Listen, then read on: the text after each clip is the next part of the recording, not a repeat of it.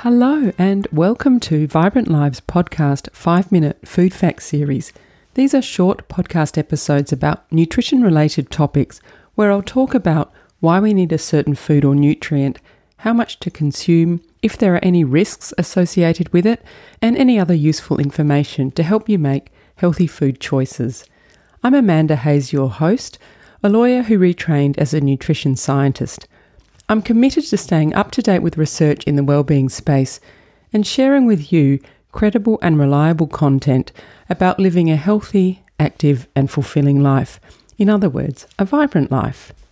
I'll quickly acknowledge that any information or advice provided in Vibrant Lives podcast is not intended to be used to treat or prevent medical conditions, and it's never a substitute, of course, for advice from your own health professionals. In today's episode, I'll be talking about adaptogens. I'll give you a very broad overview of adaptogens, what they are, and what their health benefits are. Simply put, adaptogens is a name for a group of herbal supplements that can help reduce the effects of stress on the body. In a recent scientific paper, they were defined by Panossian and others as adaptogens are natural compounds or plant extracts that increase adaptability and survival of living organisms to stress. In addition to that, for a herb to be an adaptogen, it must be non toxic and not harm the human body. There are many different adaptogens. Some of the most popular that you may have heard of are Panax ginseng, ashwagandha, rhodiola rosea, schisandra, and cordyceps, the latter of which is a fungus, and hopefully I'm pronouncing them correctly. I'm not entirely sure. And anyway, each of them has different effects and properties, and sometimes the health benefits are best attained through the interplay between a combination of adaptogens. In a historical context, adaptogens have been used in traditional medicines such as Ayurveda for centuries. We know, based on human experience, that they are effective. What is beginning to be understood is the mechanisms by which or how they work.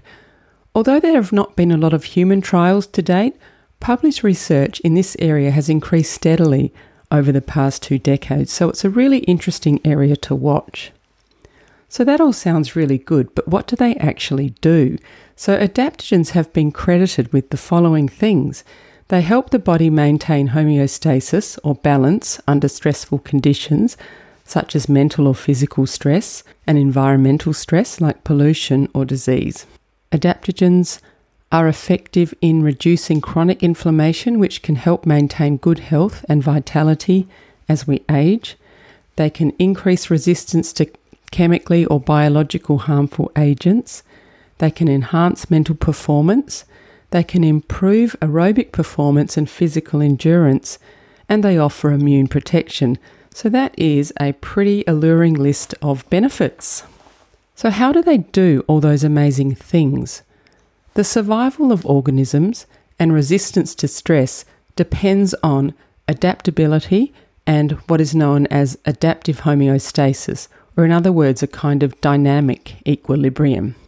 So, adaptogens' role in achieving this is by building up the body's natural resistance to stresses. One description I liked when I was researching for this episode is that Adaptogens are like stress vaccines. They activate the body's defense systems and enable it to reverse the negative effects of stress and restore balance. Scientists believe that adaptogens work in a multi channel, network like manner, so they target entire systems, for example, the immune neuroendocrine system, which is why they can have such broad effects. So, as I mentioned, there is a growing body of scientific evidence supporting the use of adaptogens in certain situations. And here are a couple of examples that I found interesting. One is sports performance. So, adaptogens can enhance the cell's ability to use energy, which can make the body use oxygen, glucose, fats, and proteins more efficiently and therefore provide us with a steady supply of energy. The other interesting application is during perimenopause, which is the lead up to menopause. And perimenopause usually lasts for about four to five years. And during this time, there are significant hormonal changes that take place, and that affects a woman's body composition and those changes are also responsible for symptoms such as night sweats, hot flushes, and reduced sleep quality. This is not the place to go into detail about all those hormonal changes, but what I do want to mention here is that several adaptogens have been shown to help with these symptoms that occur during perimenopause. Um, in particular, rhodiola rosea can help enhance your focus and combat fatigue. Schisandra boosts endurance and working capacity, and ashwagandha can help block excess stimulation and help with sleep. So, as I mentioned earlier, adaptogens are considered non toxic, but just like everything, safety is in the dose. So, when I use them myself, I make sure to only use them as directed and follow the instructions on the packaging. Also, because they are substances that act on the body's system, there is a risk of drug interactions, and that is something to be aware of and definitely look into if you are on any medications. If you'd like to know about specific adaptogens where the research is more robust, like rhodiola rosea, panax ginseng, ashwagandha, schisandra, or cordyceps, I'd be very happy to publish some episodes on those. Just let me know via DM or in the contacts page on my website, and those contacts will be in the show notes to this episode. So, that was a very, very brief overview of adaptogens. What is of particular interest to me is that the ancient wisdom of traditional medicine systems is being noticed and accepted by what we would call here in Australia conventional medicine. Thank you so much for listening today, and I do hope that you enjoyed today's episode. If you did, please share the podcast and tell your friends about it because word of mouth is still one of the best ways for people to find out about Vibrant Lives podcast. On my website at vibrantlivespodcast.com, you'll find a library of all my previous podcast episodes and reviews of books about health and well-being that I recommend.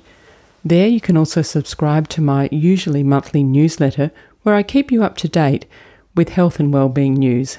Thank you for tuning in. Eat well, move well, think well, live vibrantly.